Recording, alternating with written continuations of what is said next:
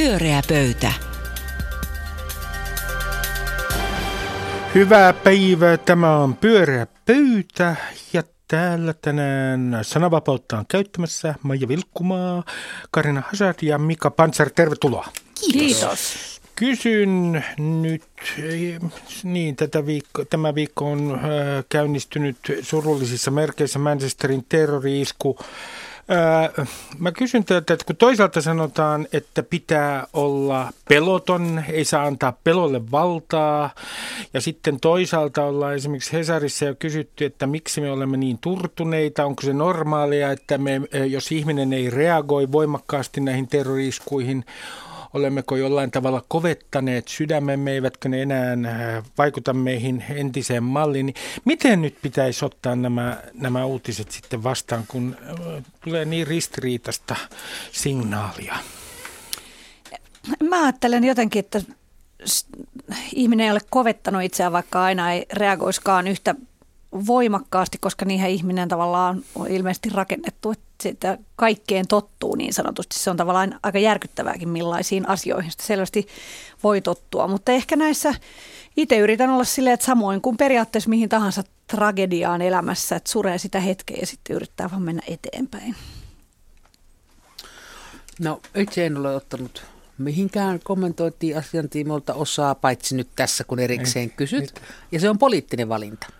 Millä tavalla? No juuri sillä tavalla, että se ainoa mistä tämmöiset teot elää, on huomio. Mitä enemmän erilaista tunnemössöä tällaisten tapahtumien ympärillä harjoitetaan, niin se enemmän se niin kuin tavallaan väärintekijät pääsevät päämääriinsä.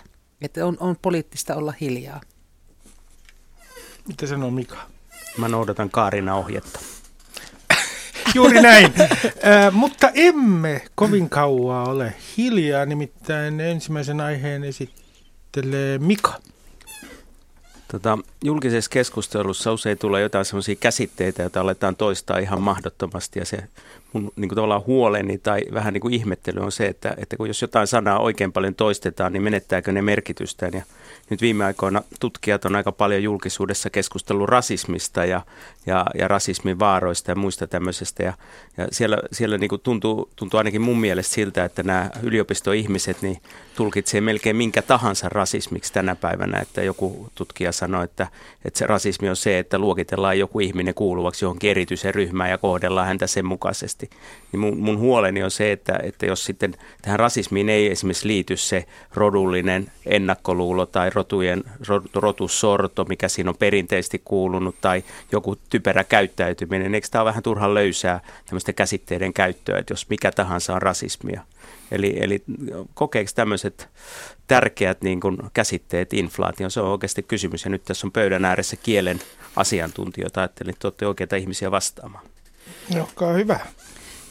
Mä oon käsittänyt, että rasismi oikeastaan tarkkaan ottaen tarkoittaa sitä, että ylipäätään on sitä mieltä, että ihmiskunta jakkaantuu rotuihin, mitä tällainen ikään kuin biologiahan ei tue tätä, että esimerkiksi eri väriset ihmiset on kuitenkin geeniperimältään niin lähellä toisiaan, että ei voida niin kuin luokitella eri rotuisia ihmisiä, joten periaatteessa tätähän, jos tämä on se oikea merkitys, niin kuin mä oon ymmärtänyt, niin sitä käytetään erittäin usein niin sanotusti väärin, mutta sehän on luonnollisesti siis kansankielessä ja puheessa yleistä. Että mä itse ajattelen, että totta kai noin voi käydä esimerkiksi käsittääkseni Venäjällä fasistisanaa käytetään, niin kuin on käytetty aina tosi helposti ja niin kuin heitellään sitä vähän sille, että se tarkoittaa ketä tahansa melkein, joka on jotain sellaista yleistä mielipidettä tai vallalla olevaa mielipidettä vastaan, mutta nyt tässä rasistissa mä en ole ihan nyt vielä sitä mieltä, että oltaisiin vielä siellä. Että mä itse ensinnäkin enemmänkin ajattelen, että kyse on siitä, että on tuotu esiin sellaisia rakenteita, jotka on ollut meille aikaisemmin vähän niin kuin näkymättömissä. Ja samoin mun mielestä koko ajan tapahtuu myös tämän feminismiasian suhteen, että on paljon ihmisiä, jotka jos he kuuluvat ikään kuin tällaiseen valtaa pitävään luokkaan, esimerkiksi minä itse kuulun sitten valkoiseen rotuun niin sanotusti, jos olisin rasisti ja käyttäisin rotu sanaa ylipäätään, niin mä en välttämättä pystykään näkemään kaikkia niitä tilanteita tai asioita, jotka on itse asiassa yhteiskunnassa rasistisia, samoin kuin useat miehet ei välttämättä oikeasti niin kuin vilpittömästi huomaa niin kuin sellaisia naisia sortavia rakenteita yhteiskunnassa. Et sen takia musta on tosi hyvä, että niistä puhutaan silloinkin, kun ihmiset ärtyy ja suuttuu niistä, koska ne pikkuhiljaa nostaa, sitten se rakenne onkin yhtäkkiä näkyvissä.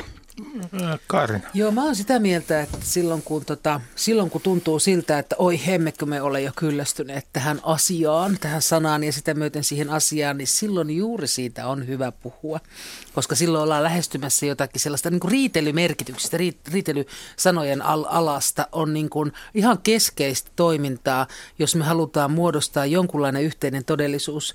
Ja se meillä on oltava, jotta me voidaan siinä todellisuudessa yhteisillä sanoilla neuvotella, eli harjoittaa demokratiaa. Niin sen takia siitä, mitä sanat tarkoittavat, mitä kukakin niillä tarkoittaa ja miten niiden alueet on erilaiset eri käyttöyhteyksissä, niin mun mielestä se julkinen keskustelu on niin kuin demokratian ydintä. Eli nimenomaan paljon käytetyt sanat, joihin jo Mikan tapaan kyllästymme, niin nimenomaan niistä yhä uudelleen keskusteleminen on mun mielestä erittäin tärkeää ja toivottavaa. Ja totta kai, jos nyt puhutaan tästä nimenomaisesta sanasta rasisti, niin mä tällä hetkellä itse valkoisena etuoikeutettuna keski-ikäisenä naisena niin haluaisin niin kuin istua hiljaa ja sanoa kaikille sellaisille ihmisille, joita tämä sana koskee itse, että kerro lisää. Mä haluan niin kuin nyt kuunnella, että mitä se tarkoittaa toisten kokemusta siitä, rasismin kohteiden kokemusta. Mä kysyn Mika sulta tänään, että jos me emme käyttäisi sanaa rasismi, niin haluaisitko, että me kehitettäisiin joku uusi termi? On käytetty sellaistakin termiä, joka ei ole ihan sama asia, mutta se on muukalaiskammo, eli xenofobia, muukalaisen kammo, vieraan kammo. Mitä termiä meidän pitäisi sitten käyttää, tai miten käyttää sitä? Se, mitä mä oikeasti ehkä haluaisin, että niin kuin rasismissa nähdään, että se on muutakin tämmöinen kulttuurinen ja kielellinen kysymys, se on niin kuin konkreettista sortoa. Ja se on niin kuin tavallaan se, mikä varmaan alun perin on ollutkin kysymys. Että tavallaan niin kuin sitten kielellisesti, jos me luokitellaan, esimerkiksi puhutaan valkoisista, keski-ikäisistä, läskeistä miehistä, niin onko se rasismia? Niillä on taas yhdet ihmiset, niin kuin meidät kaksi tässä varmaan luokitellaan siihen. Sinua ei, minä olen nyt läski. Okei, hyvä, että sä sanoit sen. Olisiko se sitten rasismia? No ei olisi kyllä. Kai siinä kuuluu aika vahvasti just tämä, että on olemassa etuoikeutettu joukko, joka käyttää sitä luokitteluvaltaansa jotenkin väärin, mutta ehkä voisi olla vähän jotkut muutkin sanat. Tämä on hyvin mielenkiintoista. Siis, onko niin, että jos ihminen kuuluu ikään kuin sellaiseen ryhmään, joka voidaan jollain tavalla niin kuin nähdä ikään kuin valtaa pitävänä ryhmänä. Sanotaan näin, että kategoria on läske-keskikäinen valkoinen mies, joihin kuulun. Niin tätä ryhmää kohtaan ei voi siis olla minkäänlaista ikään kuin rasistista ennakkoluuloa. Mä sanoisin tähän, että jos sä sanot nyt Ruben läskinä, valkoisena, keski-ikäisenä miehenä, länsimaisena miehenä, niin jos sanoisit mulle näin, että sä tunnet, että sua kohdellaan rasistisesti, niin mä haluaisin sanoa sun kohdalla samaa, kerro lisää. Mä haluaisin vilpittömästi tietää, että siis millä tavoin, että miten sä sen koet. Ja saisin sitä kautta lisää tietoa sun kokemuksesta tässä maailmassa, jonka niin kun todenmukaisuutta mä en epäile. Mutta tällä tavallahan me päästään niin kun niihin kokemuksiin, että mitä sen sanan takana on. Että usein esimerkiksi tässä, että valkoiset, lihavat, keski-ikäiset miehet ja rasismi, niin se jää niin kuin siihen heti. Että kukaan ei kysy, niin kuin, että kerro lisää. Että jos susta oikeasti tuntuu siltä, niin kerropa nyt tarkemmin, että millä maailman tavalla sä tunnet, että juuri sinua nyt sorretaan. Mutta tässähän on just se, että ihmiset... Ei millään tavalla, se ongelma onkin. Mutta kyllähän ihmiset kokee erilaisia tapoja, jolla ne on niinku ulkopuolella maailmasta, tai jos heillä on joku oma haava sisällä tai ongelma, niin joku asia, mitä maailmassa tapahtuu, niin tuntuu juuri hiertävän, että väännetään oikein puukkoa haavassa. Mä muistan joskus, kun mulla oli hirveästi ääniongelmia, niin musta tuntuu ahdistavalta, että yhtäkkiä jotain laulukilpailua koko ajan televisiossa, jos kaikki vaan niinku esittelee erinomaisia ääniä, jos ei ole mitään ongelmaa. Että mitä nyt tällaista jostakin niin kuin, vielä tämäkin vielä, ihan kuin mulle ei olisi tarpeeksi vaikeaa. Mutta totta kai, koska tämä oli niin tyhmä juttu ja niin triviaali, niin mä luonnollisesti erotan, että kyse ei ole siitä, että nämä on niin kuin, ikään kuin jollain tavalla vääryys, että on meitä ääniongelma. Minun kiusakseni järjestetty. Mutta kyllähän tämä saattaa tavallaan, mä näen, että tämä on tämmöinen, niin kuin, se on veteen piirretty viiva, että sitten jos sä olet vaikka ihminen, joka kun tulee näitä, että ihmiset, jotkut miehet vastustaa vaikka homoliittoja sille, että mä oon kuullut tällaisenkin joskus, että sittenhän kukaan nainen ei enää mennä meidän miesten kanssa naimisiin, jos naiset saa mennä keskenään naimisiin. Kyllä tämä kieli niin kuin jostain sisäisestä haavasta, joka niin kuin kokee, että maailma on minua vastaan. Niin, mutta jos ajattelee, että esimerkiksi vihapuheen tutkijat sanoo, että pahinta vihapuhe tänä päivän kokee perussuomalaiset, jota saa puhutella ihan miten tahansa, niin voitaisiko me niin kuin ajatella, pitäisikö me alkaa puolustaa perussuomalaisia äijiä, niitä, jotka meidän mielestä aika monen mielestä on aika tyhmiä, vaan sen takia, että he kokee aika loukkaavaksi, että heitä saa nimittää miksi tahansa ihan törkeällä tavalla. Sanoisin jälleen kerran perussuomalaisille miehille, että kerro lisää.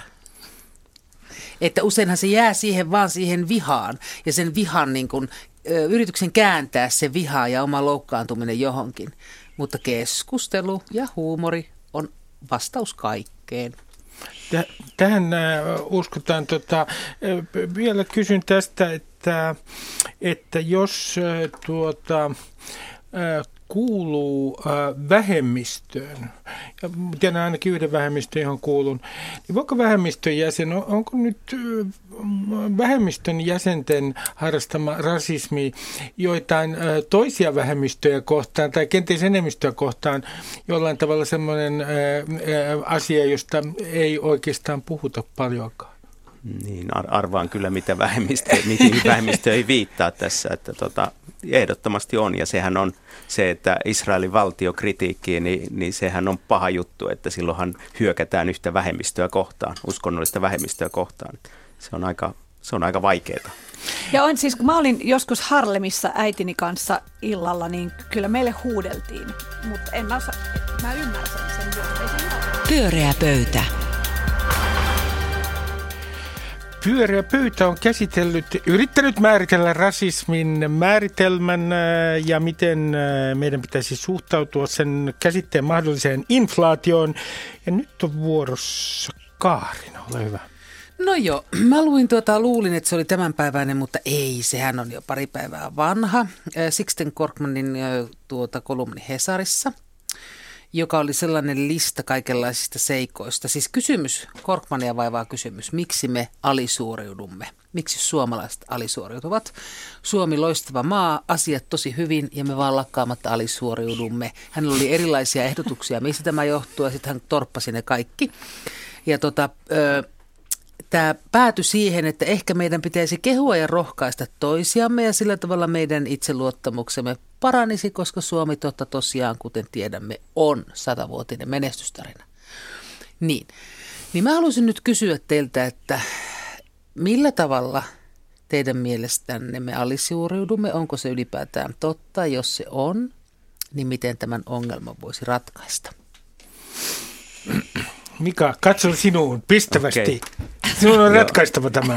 Joo, tämä Korkmanin kolumni, niin sehän perustuu vuosi sitten tämmöiseen raporttiin, joka nobelisti Holmström ja Etlan johtaja Vesa Vihriöllä ja Korkman teki tämmöisen niin kuin valtiovarainministeriön tilauksesta raportin tästä, miksi Suomi alisuoriutuu. Ja tässähän kysymys on siitä, että mitä on tapahtunut vuoden 2008 jälkeen, kun Suomessa ei talous ole kasvanut, että tästä pienestä jaksosta ja yritetty sitten löytää erilaisia selityksiä. Nämä on ihan mun mielestä järkeviä nämä monet Korkmanin ajatukset, mutta sitten kun miettii, että mitä se on nyt sitten ne yhteiskunnat, ne ylisuoriutuvat yhteiskunnat, halutaanko me olla ylisuoriutuva yhteiskunta, Etelä-Korea, ihmiset tappaa itseänsä tai Japanissa ei enää lapsia synny, ne on ylisuoriutuvia yhteiskuntia, että ehkä sitten kuitenkin on kivampi olla alisuoriutuva yhteiskunta, jossa ihmiset on aika iloisia ja onnellisia omasta elämästään, ja sitten ehkä taloustieteilijät helposti ajattelee, että kun tulee tämä helpot olot, niin sitten niin kuin löysätään ja otetaan vähän niin kuin liian rennosti, niin se on tämmöinen pitkä historiallinen jatkuma. Toi Josef Schumpeter, joka oli tämmöinen luovan tuhon teoreetikko jo 1930-luvulla, niin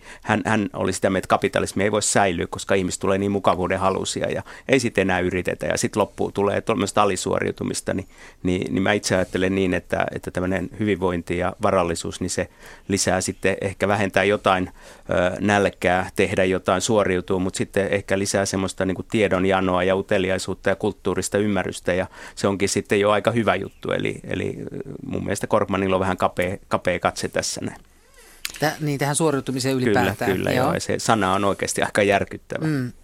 Joo, ja se sanahan on, tuossa vahvistetaan sitä semmoista stereotypiaa, joka aina välillä tietenkin ehkä toteutuu erilaisilla semmoisissa niin kuin jääkiekkopeleissä, jos ei nyt muualla. Et nähdään yhtäkkiä semmoinen tilanne, jossa jotenkin mukaan, ei nyt välttämättä tällä kaudella, mutta et joskus on ollut niitä sellaisia, niitäkin rupeaa olemaan aika pitkään, että on ollut hyvä vaihe Suomella ja sitten yhtäkkiä meneekin tosi huonosti, ja se selitetäänkin sillä lailla, että ihmisillä meni hermot ja he rupesivat sen takia alisuoriutumaan. Ja tätähän usein sitten selitetään sille, että ei ole tarpeeksi jotain itsetuntoa, mutta ei ole voittamisen kulttuuria, sanotaan. Niin, että ei kestetä, se paine niin kuin kasvaa liian isoksi, mutta en mäkään oikein, niin kuin mä oon kyllä ajatellut, että tämä on enemmänkin tällaista jotain semmoista stereotypia, jotain muuta kuin ehkä totuus. Mutta mä ajattelen itse jotenkin niin, että just varmaan sama kuin mitä Mikakin sanoi, että jos esimerkiksi puhuu vaikka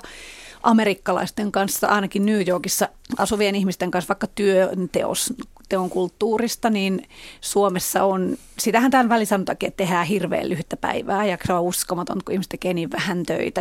Mutta ihmiset on varmaan aika paljon sit tyytyväisempiä elämäänsä täällä, ja siihen on varmasti monet niin kuin yhteiskunnalliset syyt, mutta sitä mä mietin välillä, että se, mistä mä aina silloin tällöin palaan tänne, että mä en tiedä, vaikuttaisiko se tähän Sixten Korkmanin fiilikseen suomalaisista suoriutujina, mutta musta tuntuu, että meillä olisi tosi paljon helpompaa kaikessa, jos meitä olisi tosi paljon enemmän täällä. Eli palaan taas siihen, mihin aina, että meidän pitäisi ottaa enemmän maahanmuuttajia tänne niin kuin avosyliin vastaan, koska se tavallaan mun mielestä niin kuin meidän omaa peliä meidän on helpompi pelata täällä miettimättä sitä alisuoriudutaanko me vai ei, koska kun meille tulisi enemmän suomenkielisiä puhujia, me saataisiin enemmän kaikenlaisia rientoja, kulttuuri kukoistaisi paljon paremmin. Tällä hetkellä täällä on se mainstream, ja sitten ihmetellään, kun mainstreamista ei lähde koko ajan valtavia niin kuin menestyksiä jotenkin tonne ulkomaille ja kansainvälisesti minnekään, mutta meidän ei tarvitsisi.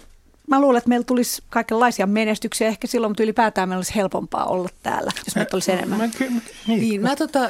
Miten mietin, että mä en kanssa ihan ymmärrä tätä alisuoriutumista, että mikä se on se rima, minkä yli me ei päästä. Ja kuka se on Saksa oikein, ja Ruotsi. Kuka sen on niin aina asettanut? Tällä hetkellä se on Saksa ja Ruotsi. Okay. 10 vuotta sitten se oli Yhdysvallat, sitä ennen se oli Japani, että siellä on aina joku referenssi. Aina löytyy yksi parempi tai kaksi, jotka on parempi kuin Suomi. Me pelätäänkö me, että me kuollaan näille sijoillemme heti, jos me ei olla maailman parhaita? Ainakaan me ei kaikissa asioissa nähtävästi näin ajatella, jos nyt mietitään sitä lehdistövapausasiaa ja näin. Mutta niin mä mietin sitä, että kun Suomi historiallisestihan on ollut, suomalaisen niin kuin perusluonne on niin kuin opportunisti. Me ollaan opportunistinen kansa, ja se on hyvä asia. Että silloin kun rupesi niin Eurooppa tarvitsemaan puuta ja höyrysahat keksittiin, niin että lähti suomalainen kuule viemään puuta ja sellua, ja hyvin kävi. Ja yritti koko ajan olla mielinkielen ja sovussa niin Iso-Britannian, Saksaan ja Ruotsiin ja tietenkin Venäjään ja niin kuin joka puolelle. Että tavallaan sellainen, että löytyy semmoinen ihan mikä tahansa pikkiriikkinen rako ja toivoisi olla meidän sauma. Niin siitä me 5 miljoonaa nopeasti voidaan mennä ja saada niin kuin näin pienelle porukalle huomattava valtava vauraus, kun me keksitään niin kuin yksi asia. Niin sen sijaan, että me koko ajan ollaan menossa rintarottingilla niin kuin vallottamaan maailmaa, ja täältä me tullaan ja ollaan ihan yhtä hyviä kuin jotkut valtavat kansat, niin miksi me oteta tätä niin kuin tämmöistä veijarimaista, että siis mä ihailen aina semmoisia, niin kuin nyt on se yksi pohjalainen nainen, joka on keksinyt sen kuukupin, siis joka on tällainen kuukautissuoja, jolla se vallottaa maailmaa. Se on yksi pikkiriikkinen keksintö, ei muuta tarvita, ja hänestä aivan varmasti tulee miljonääri. Että tavallaan, että me ei tarvitsisi mennä sillä niin kuin isolla näyttämään, mistä kana pissii, vaan me voitaisiin niin kuin etsiä niitä pikkiriikkisiä saumoja, jossa me voitaisiin tavallaan niin kuin antaa se ihan pikkiriikkinen siihen suureen systeemiin. Niin me on aina toimittu. Tiedätkö, mikä se sauma, miksi taloustieteilijät sanoo sitä saumaa? Nits. Se on nits. Niin, mutta mun mielestä me ollaan sellainen kansa, kun meitä on niin hiton vähän. Ja me ollaan ketteriä ja nopeita ja siihen meillä on vuosisataiset perinteet sopeutumiseen ja ketteryyteen. Kyllä. Että sen sijaan, että tämä tällainen, että kehutaan toisia, me rohkaistaan ja sitten mennään vallottamaan itse. Meidän ei lisää itseluottamusta, vaan vielä vähemmän itseluottamusta.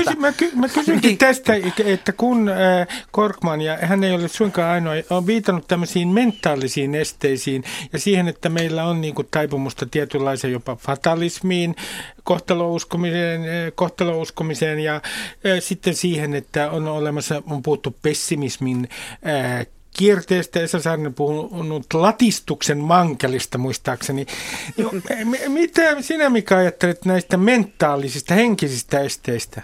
No kyllähän tässä niin kuin 2008 jälkeisessä lamaantumisessa niin oikeasti tuotettiin yhteiskuntaa sellaista mentaalista lamaannusta. Haluttiin budjettialijäämiä vähän karsia ja kerrottiin, meille ei varaa mihinkään. Haluttiin palkkoja alentaa ja ei ole varaa mihinkään. Että kyllä niin kuin elinkeinoelämä oikeasti itse tuotti tätä lamaa ja vahvisti sitä lamaa. Mutta se, mikä siinä on hassu, että se on ollut hyvin semmoinen kuin epärealistinen käsitys, että jossain maailmassa on asiat paljon paremmin, että se ei niin kuin vastaa todellisuutta, niin kuin tällä hetkellä hyvin ymmärretään, että ei se Suomi ihan niin paskamaa olekaan, kun on annettu ymmärtää, mutta elinkeinoelämää voidaan kiittää osasta tätä latistamista ehdottomasti. Tämmöinen, jaakas, sieltähän se kello soi jo. Pyöreä pöytä. Kello soi ja siirrymme viimeiseen suureen teemaan. Maija, ole hyvä. Joo. Tämä teema, eli siis tämmöinen pieni ahdistus tai aika isokin ahdistus ilmastonmuutoksesta on hiipinyt mulle tällä niin kuin ehkä monessa mielessä jälkijunassa. Se johtuu ihan siitä, ehkä tavallaan vaan siitä, että tuntuu, että nyt tietyllä lailla itse tajusi sen konkreettisemmin, kun mä rupesin miettimään, että nyt meillä on ollut 2 tosi surkeat kesää peräkkäin. Muistan sen takia, että mä oon ollut keikoilla 2 kesää ja aina saatoin niin kuin räntää melkein joka päivä. Ja sitten mä katsoin, että nyt on edelleen kylmä kevät tulossa ja mä rupesin epäilemään, että hetkinen, että olisiko tämä ilmastonmuutos kuitenkin nyt sitten sen tyyppinen, että meillähän tuleekin kylmempi. Ja rupesin puhumaan tästä, jolloin kävi ilmi, josta mä olin ollut tietämätön, vaikka tästä on puhuttu jo vuosi tai 2 sitten ja jo 10 vuotta sitten, että golfvirta on hidastunut jo pitkään sen takia, että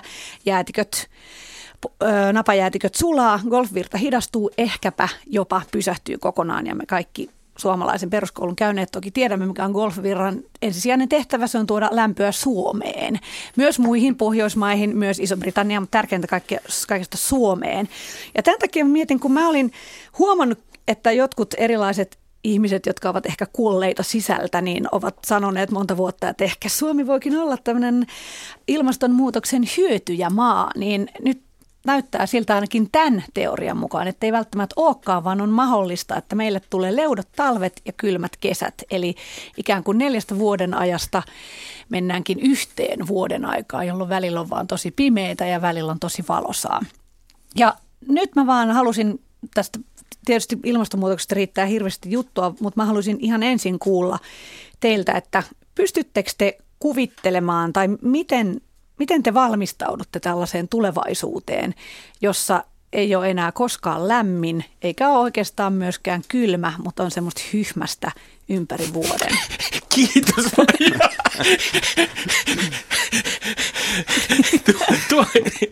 Hyhmästä koko vuoden, toi on hieno ilma. Musta on painaismainen ajatus menettää vuodenajat, jos vuodenajat todellakin menetetään sitä.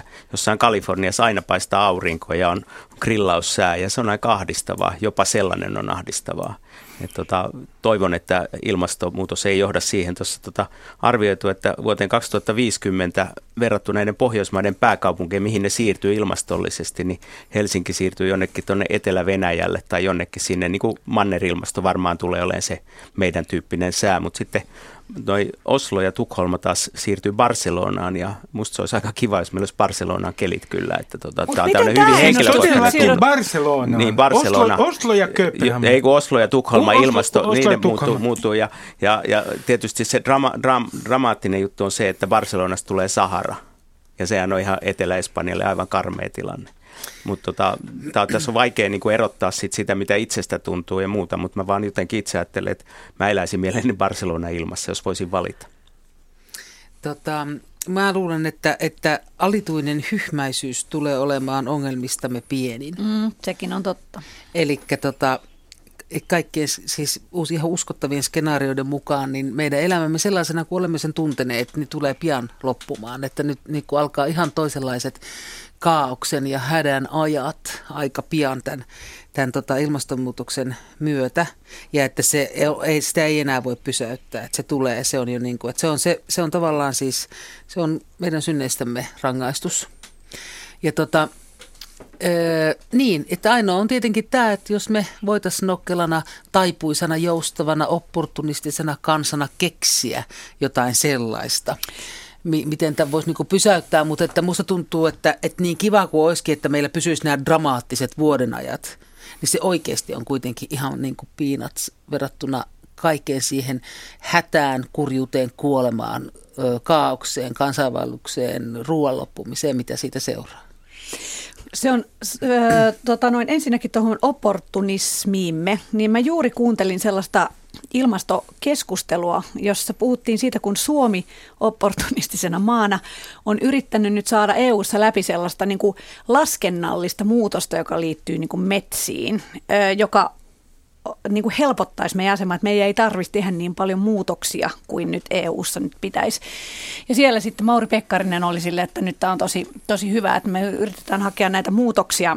Taas Satu Hassi sanoi sitten hänelle siinä, että hän näki juuri semmoisen tilaston, että jos tämmöiset Suomen vaatimat opportunistiset laskennalliset muutokset menis läpi, niin mitä haluttaisiin, koska sitten se jotenkin lyhyellä tähtäimellä auttaisi meidän jotakin taloudellista jotain.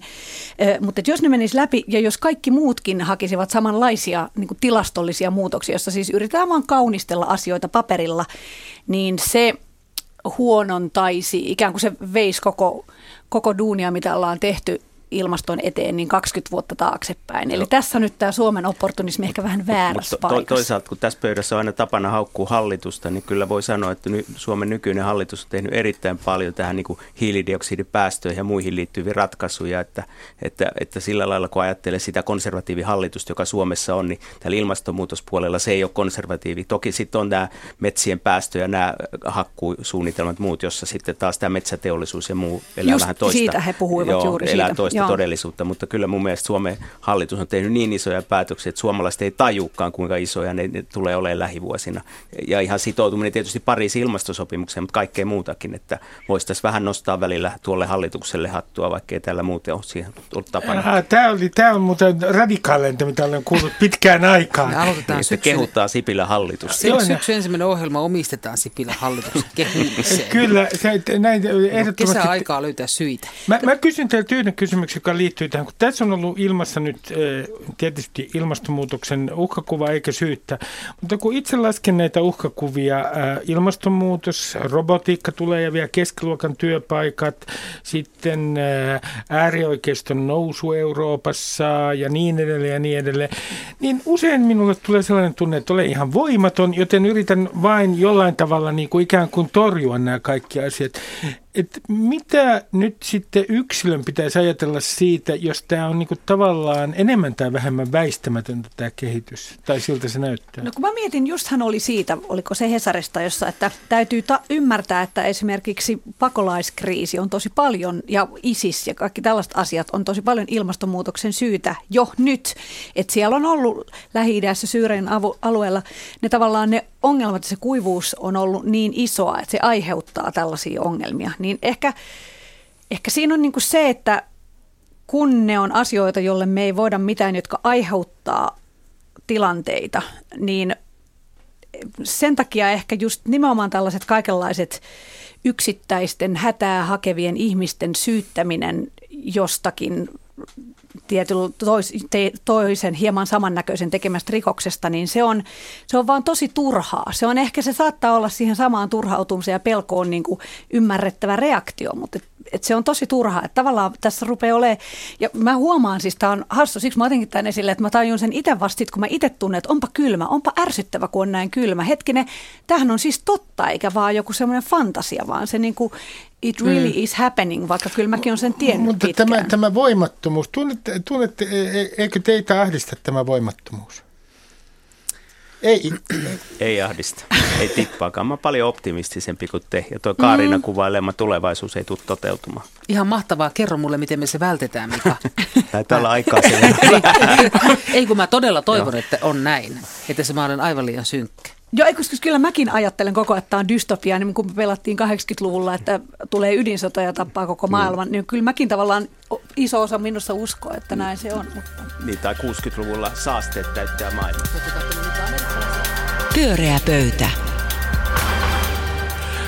Nyt jäi mysteeriksi se, mikä on se optimistinen sanoma, mutta te kuunnelkaa ohjelmiemme tulevia osia, niin Mika tulee kertomaan, minkä takia on syytä optimismiin. Kulkekaa hyvin rauhallisin askelin ja jos saan antaa teille pienen vinkin, niin vieraantukaa ongelmista vähäksi aikaa, ihan vähäksi aikaa.